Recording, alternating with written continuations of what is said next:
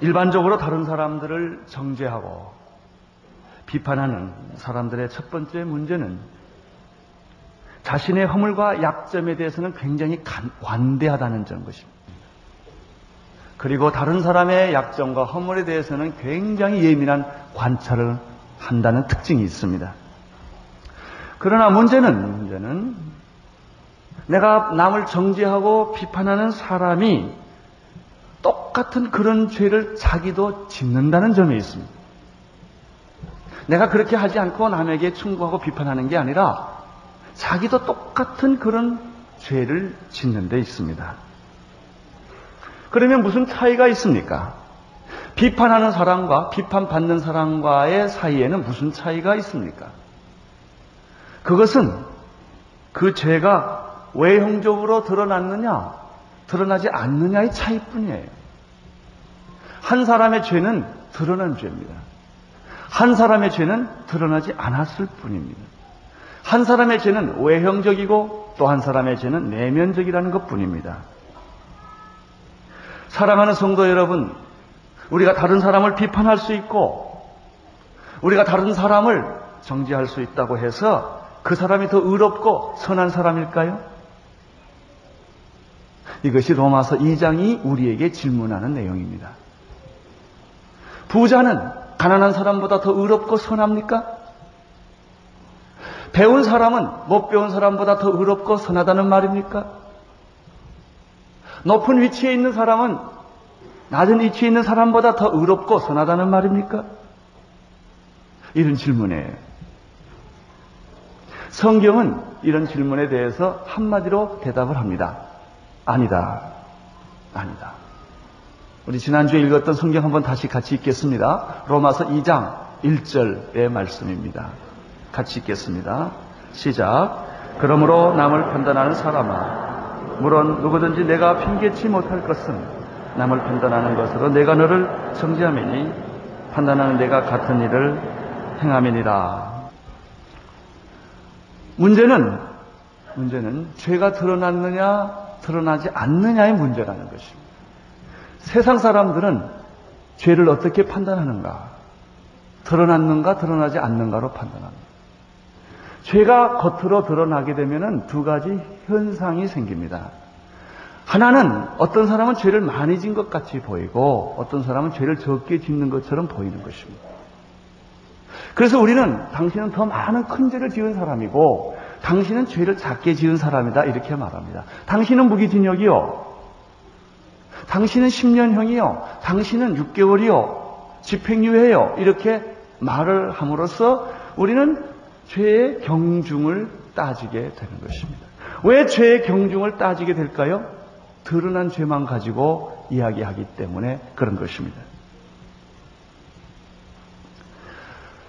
사람들은 그렇기 때문에 죄 자체를 생각하는 것이 아닙니다. 죄를 죄를 안, 죄 짓는 것은 나쁘다 이런 생각보다는 죄가 들키는 것이 나쁘다. 현대인들은 어떻게 하면 죄를 안 들킬 것인가에 대한 관심이 있지 죄를 안 질 것인가에 대한 관심은 없다는 것입니다. 그러나 하나님은 속 중심을 보십니다. 드러난 죄만 보시지 않고 그것보다도 더 예민하게 하나님이 관심을 갖는 것은 드러나지 않는 내면의 죄에 대해서 하나님은 관심을 가지고 계십니다. 이런 의미에서 겉으로 드러난 죄보다 더 무서운 죄는 드러나지 않는 내면의 죄입니다. 신앙생활도 마찬가지입니다. 겉으로 드러나는 신앙생활을 가지고 사람들은 그 사람의 믿음이 좋다, 나쁘다, 이렇게 말을 합니다. 그러나 하나님은 그렇게 판단하지 않습니다. 겉으로 당신이 드러난 모양이 어떤 것이냐에 대해서는 하나님이 관심이 없고 당신이 계급과 헌장이 무엇이냐에 대해서는 관심이 없습니다. 당신이 몇 년 동안 교회를 다녔느냐에 대해서 관심이 없습니다. 당신이 얼마나 봉사생활을 많이 했느냐에도 하나님의 관심이 있는 게 아닙니다. 하나님의 관심은 내 속에 뭐가 있느냐, 내 중심이 무엇이냐에 하나님은 관심이 있습니다.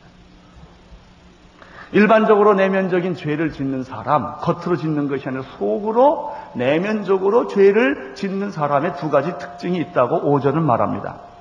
이것도 지난주에 우리 공부한 거예요. 5절. 한번 다시 보겠습니다. 5절. 시작. 다만 내 고집과 회개치 아니한 마음을 따라 진노의 날 곧 하나님의 의로우신 판단이 나타나실 그날에 행할 진노를 내게 쌓는도다. 두 가지가 있어요. 내면적으로 죄를 짓는 사람, 자기가 늘 착하다고 생각해오는 사람, 나는 그래도 남보다 도덕적으로 선하다 이렇게 생각하는 사람이 의외로 많습니다. 의외로 많아요. 그런 사람이 갖는 두 가지 실수가 있어요. 첫째는 고집이에요. 고집. 여러분, 이 고집이란 뭐예요? 거부하는 마음이에요. 거부하는 마음. 불순종하는 마음이에요. 우리는 이것을 가리켜 좀 지나치면 교만이라는 말을 씁니다. 여러분, 옳은 것을 주장하는 걸 고집이라고 그러지 않아요. 그건 신념이라고 그래요. 그 사람은 신념이 있는 사람이다. 그런데 틀린 것을 계속 주장하면 고집이 됩니다. 언제까지 고집을 피우느냐? 망할 때까지 고집 피워요. 그게 고집이에요. 여러분, 알면서도 죄를 계속 짓는 거예요. 잘못된 줄 알면서도 계속 포기하지 않고 그냥 가는 거예요. 왜 그럴까요? 자존심 때문에. 왜 그럴까요? 자기가 중요하기 때문에 그래요. 여러분, 그 고집스러운 마음은 어디서 왔을까요? 참 알 수 없는 신비예요. 왜 그렇게 반항을 할까요? 왜 그렇게 반항을, 왜 그렇게 순종하지 않으려고 그럴까요? 그것은 하나의 영적인 태도예요. 참 이해할 수 없는 왜 그런 게 내게 생겼는지, 왜 나는 그런 사람인지, 왜 성격이 나는 삐뚤어졌는지, 그 참 이해하기 어려운 거예요. 아니, 잘못했으면 그냥 잘못했다고 말하면 될 텐데, 그걸 못하는 거예요. 이게 고집이에요, 고집. 나는 여러분이 다 고집을 버리시기를 바랍니다. 이 고집은 우리를 망하게 만드는 거예요. 고집을 가지면 어떤 결과가 오는가? 하나님께 회개하지 않는 마음을 갖게 됩니다. 알면서도 회개하지 않게 되는 것입니다. 이런 사람들이 바로 내면적으로 죄를 많이 짓는 겉으로는 도덕적으로 선하게 보이고 겉으로는 굉장히 아주 애국자처럼 보이고 훌륭한 사람처럼 보이지만은 내면의 세계는 그렇지 않다는 것입니다. 6절을 보십시오. 6절. 시작. 하나님은 각 사람이 행하신 대로 뭐 한다고 그랬죠? 어, 갚으신다 그랬어요. 보응하신다. 당신이 겉으로 드러난 죄가 됐던 속으로 드러난 죄가 됐던 속으로 있던 죄가 됐던 하나님 보시기에는 똑같다 그래요. 겉으로 드러난 사람에게도 하나님은 보응을 하시고 겉으로는 성자처럼 아주 신사처럼 그렇게 멋지게 당신이 산다 할지라도 그 내면의 세계에 미움과 시기와 욕심과 음란과 이런 모든 것들이 있다면 똑같이 심판을 받게 된다 하는 것입니다. 외형적인 기준으로 보면은 큰 죄가 있고 작은 죄가 있지만 내면적인 기준으로 보면 모두가 다 똑같은 죄인인 것입니다. 여러분, 병이 든 사람에게는 의사가 필요합니다. 건강한 사람은 의사를 찾지 않습니다. 자기가 죄인이라고 생각하는 사람은 하나님을 찾습니다. 구원에 대한 목마름이 있습니다. 그러나 내가 죄인이라고 생각하지 않는 사람은 하나님을 찾지를 않게 되는 것입니다. 누가 더 위기의 인간입니까? 자타가 죄인이라고 인정하는 사람이 더 복된 사람이요. 그 어차피 드러난 죄인이에요. 드러났지만 그에게는 구원의 가능성이 있어요. 누가 위기입니까? 스스로 착하고 하나님 없이도 인간은 언제든지 존재할 수 있고 내가 남보다 더 도덕적으로 선하다고 생각하는 사람 따라서 이런 죄들은 상류 사회에 많습니다. 지식층에 많습니다. 부유층에 이런 죄를 가진 사람들이 참 많습니다. 여러분, 다른 사람보다 도덕적으로 좀 선하다는 사람은 어떤 일을 합니까? 다른 사람을 쉽게 정죄를 합니다. 자기만큼 못 사는 사람, 자기만큼 거짓말 안 하는, 사- 거짓말, 자기는 거짓말 안 하기 때문에 거짓말 하는 사람에 대해서 굉장히 비판적이에요. 이 사람은 불쌍한 사람이에요. 왜? 구원의 길이 좀 안 보이기 때문에. 차라리 내가 죄인이라 그러면 쉽게 구원의 길이 열려요.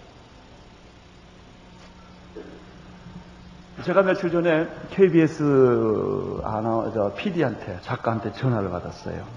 그거는 김대두라고 하는 20년 전에 한 20, 30, 20명 넘어 살인한 살인마가 있었습니다. 그 사람에 대한 스토리를 요즘 다시 재현을 하는데 제가 그때 그분에게 하고 편지하고 전도하고 그 사람 찾아가 성경 공부를 가르칠 일이 예, 알려져서 신문에 났기 때문에 저를 추적에 찾은 거예요. 그 사람에 대한 얘기가 이런 생각이 하나 나는 게 있어요. 그분이 이제 예수를 믿게 됐습니다. 나한테 편지 쓰기를 이런 편지를 썼어요. 전도사님, 그때 제가 전도사였거든요. 전도사님. 내가 한두 사람 죽였어야지요. 하나님은 내 죄를 용서하실까요? 이런 내용입니다. 그러니까 이 사람은 한두 사람 죽이면 하나님은 용서하시고 한 2, 30명 죽이면 용서 안 하신다고 생각을 했던 것 같아요. 하나님이 나 같은 사람의 나 같은 사람도 용서를 하실 거예요.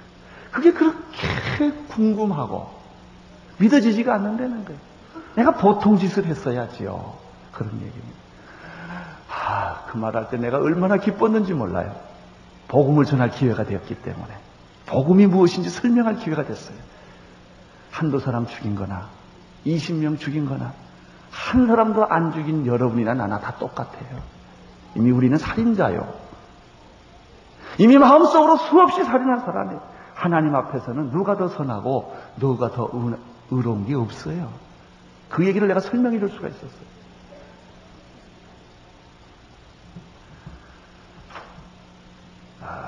그렇습니다.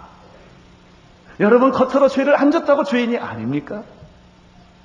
살인을 안 했다고 그는 살인자가 아닙니까? 간음을 하지 않았다고 그의 마음속에는 죄가 없습니까? 하나님은 그렇게 생각하지 않으세요.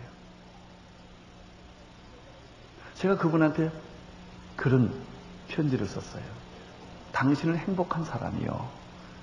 왜냐하면 죽기로 결정된 사람이기 때문에.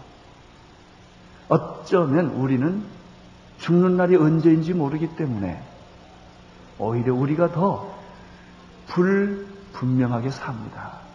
당신은 이미 죽을 날, 사형대에서 이슬로 사라질 날이 얼마 없기 때문에 당신의 구원은 리얼합니다. 아주 이거는 시- 실제적입니다. 당신은 하나님과 더 가까이 만날 수 있습니다. 여러분, 하나님은 우리 죄가 주홍 같을지라도 눈과 같이 희게 해주시고 진홍같이 붉을지라도 양털같이 만들어 주십니다. 그러나 조건이 있습니다. 고집을 꺾고 회개하셔야 합니다. 고집을 꺾고 회개하지 않고 겉으로 죄가 드러나지 않았다고 죄가 없다고 주장한다면 여러분 구원의 길이 없어요. 7절, 8절을 보십시오. 시작. 하나님은 오래 참고 진실하게 선을 행하여 하나님의 영광과 정기와 썩지 아니하는 것을 구하는 자들에게는 예비하신 영생을 주신다고 말씀하셨습니다. 반대로 당을 짓고 진리대로 살지 않고 불의를 쫓는 사람들에게는 하나님의 진노와 분노가 쌓인다고 말했습니다. 이것이 하나님의 법칙입니다. 하나님의 법칙은 무엇입니까? 씨는 뿌린 대로 난다는 것입니다. 팥 심는데 팥 나고 콩 심는데 콩이 납니다. 이런 법칙은 아무 누구도 바꿀 수가 없는 것입니다.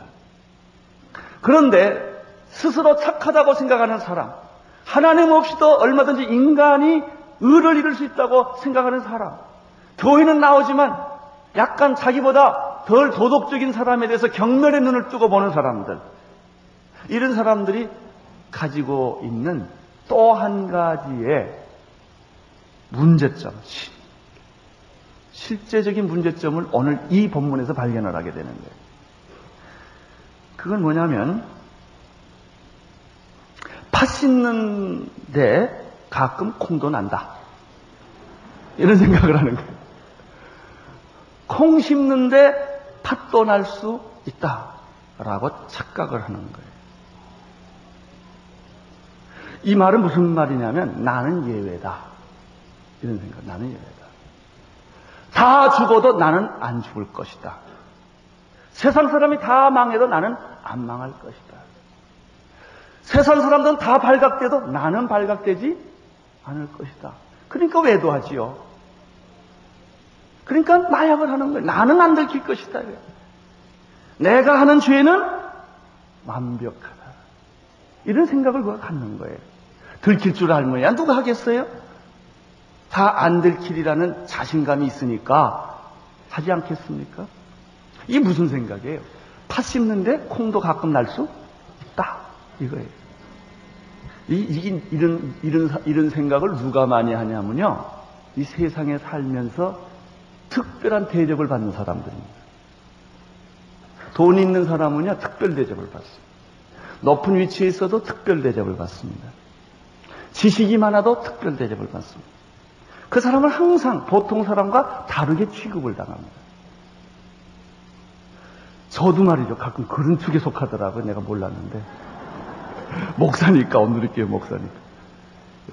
제주도를 다녀왔는데, 그, 마일리지 카드를 넣으면 거기 주소가 나옵니다. 그 주소 안에 온누리교회라는 게 써졌어요. 그러더니 이 표를 만들어주신 분이 깜짝 놀랄 봐요. 온누리교회 목사님이세요? 네, 그랬죠. 자기가 오늘 너무 행복하대. 그냥 이런 분을 다 만나게 돼서 너무 좋대. 그러면서 비행기 시트 제일 좋은 거 주는 거 있죠, 이렇게. 교회 나가세요? 네, 교회는 안 나갑니다. 어떻게 하냐고 할때 자기 친구가 그렇게 오늘 이렇게 얘기를 한대. 드란노 얘기하고. 그러냐고. 그래서 교회 가보시라고 그랬지만, 그러니까 특별 대접을 받는 거예요. 그렇죠? 이게 무서운 거예요. 이게. 이게 아주 나를 망치는 거예요. 이 사람의 경우에 특별 대접을 안 하면 갑자기 섭섭해져요. 어, 왜 나한테 이러지 왜? 당연한데도 이 사람은 항상 앞자리에 앉아야 되고 그렇게 되는 거예요. 이 생각이 어디까지 가요? 하나님도 나를 특별 대우해야 된다고 생각을 해요. 하나님이 내 죄는 봐주셔야 된다고 생각하는 거예요. 다른 사람의 죄에 대해서는 엄격해도 나에 대해서는 봐줘야 된다. 하나님이 그거 안 봐주면 하나님에 대해서 섭섭하게 생각을. 나 그렇게 헌금을 했는데 또 이런 사람들은 세상에서 높은 위치에 오면 교회에서도 그런 위치를 누려야 된다고 생각하는 거예요. 자동차는 자기 차는 특별히 어떤 들어가야 돼요. 자기 차는 고수분지 가면 안 돼. 이 사람은 버스 타도 안 되고 전철 타도 안 돼. 이 사람이 얼마나 무서운 길로 가는 줄 아세요? 하나님을 나중에는 매뉴플레이트 하려고 해요. 조정하려고 해요. 나는 특권층이다 이거예요. 나는 특수한 사람이라는 거예요. 그러나 하나님은 그렇게 생각하지 않습니다. 똑같다는 것입니다. 내 죄도 심판받아야 된다는 거예요. 돈 많은 사람의 죄도 받아야 되고 지식 많은 사람의 죄도 받아야 되고 권력 있는 사람의 죄라고 하나님은 봐주지 않는다는 것입니다. 이것이 오늘 얘기예요. 9절, 10절을 보십시오. 시작. 9절, 10절의 말씀은 사람이 행한 대로 보응을 받는다라는 것을 지금 다시 강조하고 있는 것입니다. 악을 행하는 사람에게는 환란과 권고가 있고 선을 행하는 사람에게는 영광과 정기와 평강이 있다는 거예요. 근데 여기서 중요한 게 있어요. 그 9절 10절에 보면은요. 무슨 말이 있느냐면 유대 첫째는 누구에게요? 유대인에게. 둘째는 헬라인에게요. 그 다음에 또 10절에도 첫째는 유대인에게요. 둘째는 헬라인에게라. 이렇게 되어 있어요. 이게 무슨 말이에요? 하나님의 선택을 받았던 유대인이나 버림을 받는 이방인이나 다 똑같다 그 말에. 내가 선택을 받았기 때문에 더 봐준다 이게 없어요. 여러분 교회 온다고 안심하지 마세요. 예수 믿어야 안심하세요. 교회 오고 우리 집이 뭐 3대째 교회를 예수를 믿고 여러분이 11조하고 여러분이 무슨 봉사하고 이런다고 안심할 게 아니에요. 거기에 문제가 있는 게 아닙니다. 하나님이 유대인이라고 봐주고 헬라인이라고 안 봐주는 거 아니다 말이죠. 다 똑같이 뭐다? 죄인이다 이게. 죄인이다 이게. 예외가 없다. 헬라인이거나 유대인이거나 누구에게나 다 예외는 없다. 내가 도덕적으로 선하게 사는 것 같고 윤리적으로 선하게 사는 것 같고 내가 겉으로는 죄를 안 짓는 것처럼 보인다 할지라도 예외는 아니다. 내 속이 무엇냐 이게 내 속이. 내 속이 더럽고 내 속이 분노가 있고 시기가 있고 갈등이 있고 음란한 것이 있고 더러운 것이 있다면 마찬가지다. 그것이 드러나지 않는 것은 아무 상관이 없는 거다. 드러나지 않는다 할지라도 그거는 마찬가지다. 마찬가지. 하나님이 그렇게 생각하신다는 따라서 우리가 하나님 앞에 죄를 짓거나 안 짓거나 죄가 드러났거나 안 드러났거나 죄인이라고 취급을 받거나 성자라고 취급을 받거나 간에 우리가 하나님 앞에 설 수 있는 자세는 주여 나를 불쌍히 여겨 주옵소서. 나는 드러나지 않는 죄인입니다. 그러나 똑같이 그런 마음이 있었던 사람입니다. 단 그것이 실행에 옮겨지지 않았을 뿐입니다. 나는 그런 죄인입니다. 여러분 자칭 의롭고 자칭 죄를 짓지 않고 선하다고 생각하는 사람은 자기보다 못한 사람에게 국률한 마음이 없습니다. 정죄하는 마음밖에 없어요. 그러나 똑같은 죄를 느끼는 사람은 허물과 실수 있는 사람들한테 찾아가서 그는 나도 당신과 똑같은 죄를 지을 수 있는 가능성이 있고 이미 마음에 그런 죄를 지은 사람입니다. 그리고 그를 이해합니다. 그를 정죄하지 않습니다. 그를 붙들고 안고 우리를 괴롭히는 이 죄의 세력에서부터 예수 그리스도로 말미암아 우리는 해방을 받아야 합니다. 그렇게 격려하고 축복하는 거예요. 어떤 사람은 자기가 하나님처럼 남을 심판하는 사람이 있어요. 그거는 그것은 하나님의 방법이 아닙니다. 그가 진원 같은 죄를 지었다 할지라도 가늠하다 현장에 붙잡혔다 할지라도 예수님처럼 내가 너를 정죄하지 아니하노니 가라. 가서 다시는 죄를 범치 말라.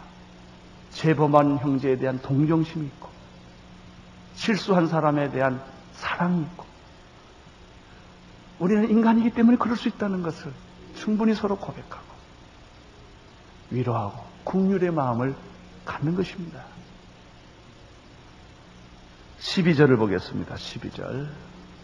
시작. 왜 이방인도 심판을 받고 이스라엘도 심판을 받는가? 왜 유대인도 심판을 받고 왜 헬라인도 심판을 받아야 하는가?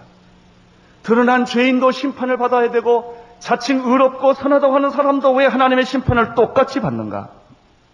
12절에서 이 이야기가 아, 기록되어 있습니다.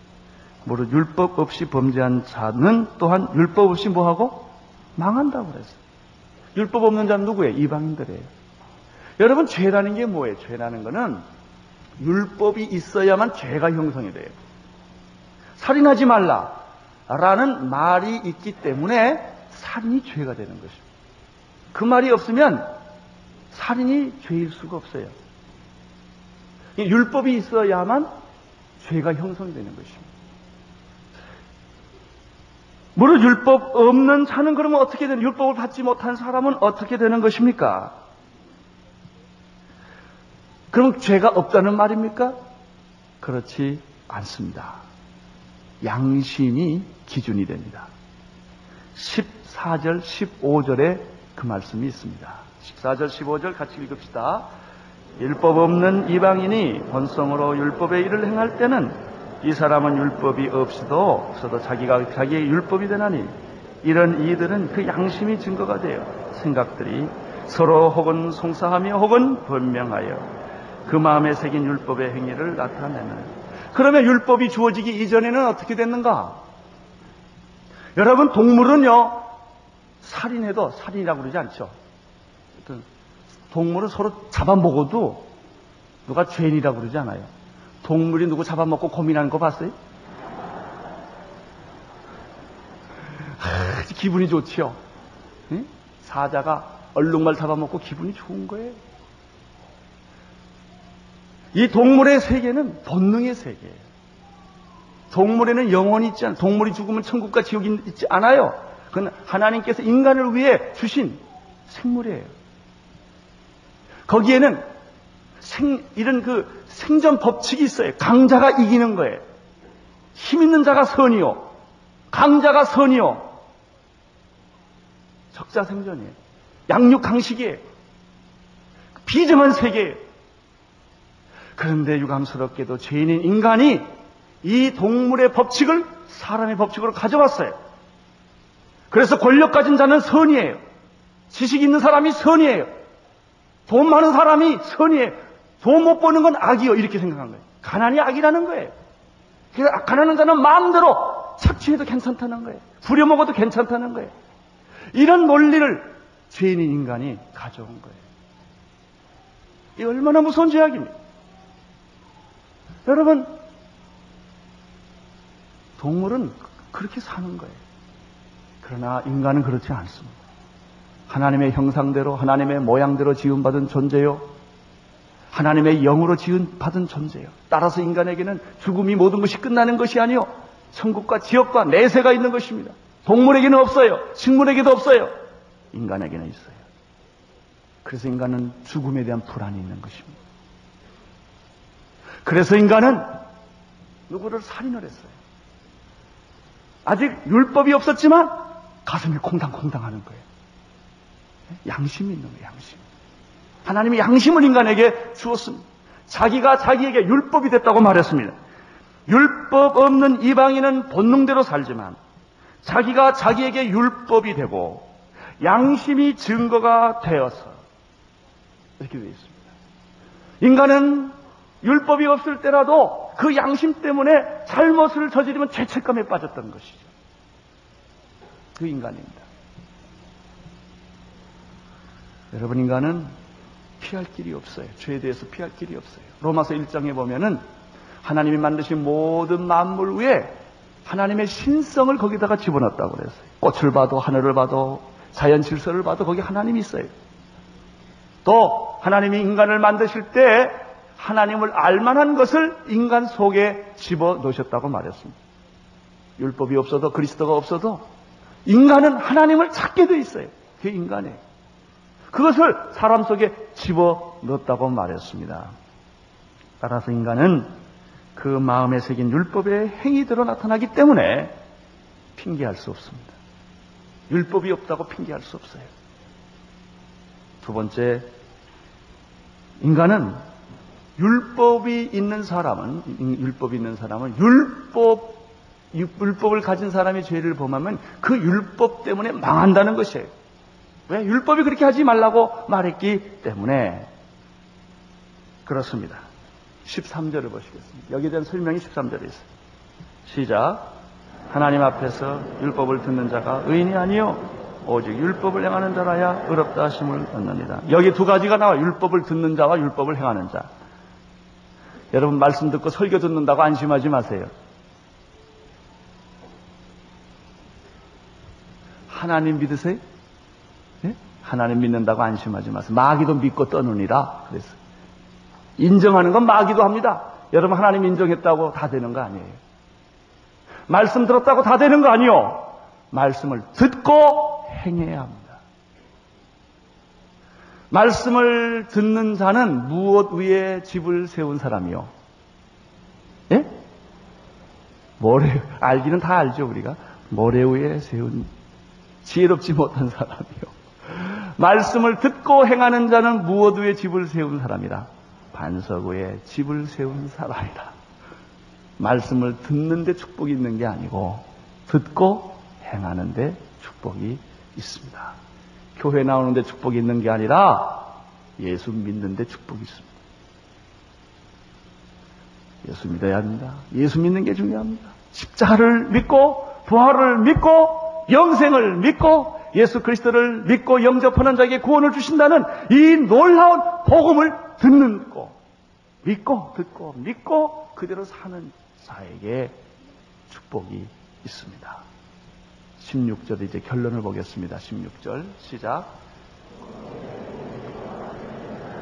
곧내 복음에 이른 바와 같이 하나님이 예수 그리스도로 말미암아 사람들의 무엇을 은밀한 것을 심판하시는 그날이다. 이게 진노의 날이에요. 진노의 날. 은밀하신 은밀한 것을 하나님은 심판하신다. 사랑하는 성도 여러분, 여러분이 교회 나온다고 안심하지 마세요. 도덕적으로 착하고 선하다고 안심하지 마세요. 하나님은 그의 겉으로 나타난 걸 보시지 않고 속 중심을 보는 거예요. 오호라 나는 권고한 사람이로다. 이 사망의 몸에서 누가 나를 건져내랴. 내가 선을 행하고 싶지만 선을 행하지 않고 행하는 것은 도리어 악이구나.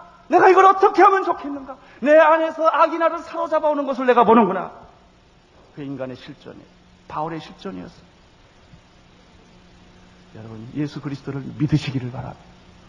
예수 그리스도만이 우리의 죄를 씻어주시고 용서해 주시는 것입니다. 남을 정죄하지 말고 죄인을 불쌍히 여기시고 궁휼히 여기십시오. 그리고 우리도 똑같은 죄인이라는 것을 고백을 하십시오. 누가 누구를 정죄하지 마십시오. 우리는 정죄할 만한 자격이 있는 사람이 아니라 우리가 자격이 있다면 사랑할 자격밖에 없는 거예요. 그 형제를 위해 기도하고 그 형제를 위해 눈물로 기도하고 용서하고 사랑하고 관영할 자격밖에 우리에게 없어요. 혹시 여러분의 직업상 남을 훈계하고 설교하고 재판을 해야 되는 그런 위치에 있는 사람일수록 겸손하셔야 합니다. 그 권위를 잘못 사용하시면 큰일 납니다. 하나님의 축복이 여러분에게 함께 하시기를 바랍니다. 기도하겠습니다. 하나님 아버지, 죄가 드러났던 드러나지 않았던 간에 우리는 본질상 진노의 자녀였고, 우리 영혼 깊은 곳에는 수많은 악한 것들이 얼마나 많이 있는지 우리 자신이 잘 압니다. 오, 주님이여, 예수 그리스도의 보혈이 우리의 심령에 뿌려지게 도와주시옵시고, 십자가의 사랑으로 우리들이 변화받고 녹아지게 하여 주시옵소서. 예수님의 이름으로 기도드리옵나이다. 아멘. 온 세상을 위한 복음의 통로 CGM TV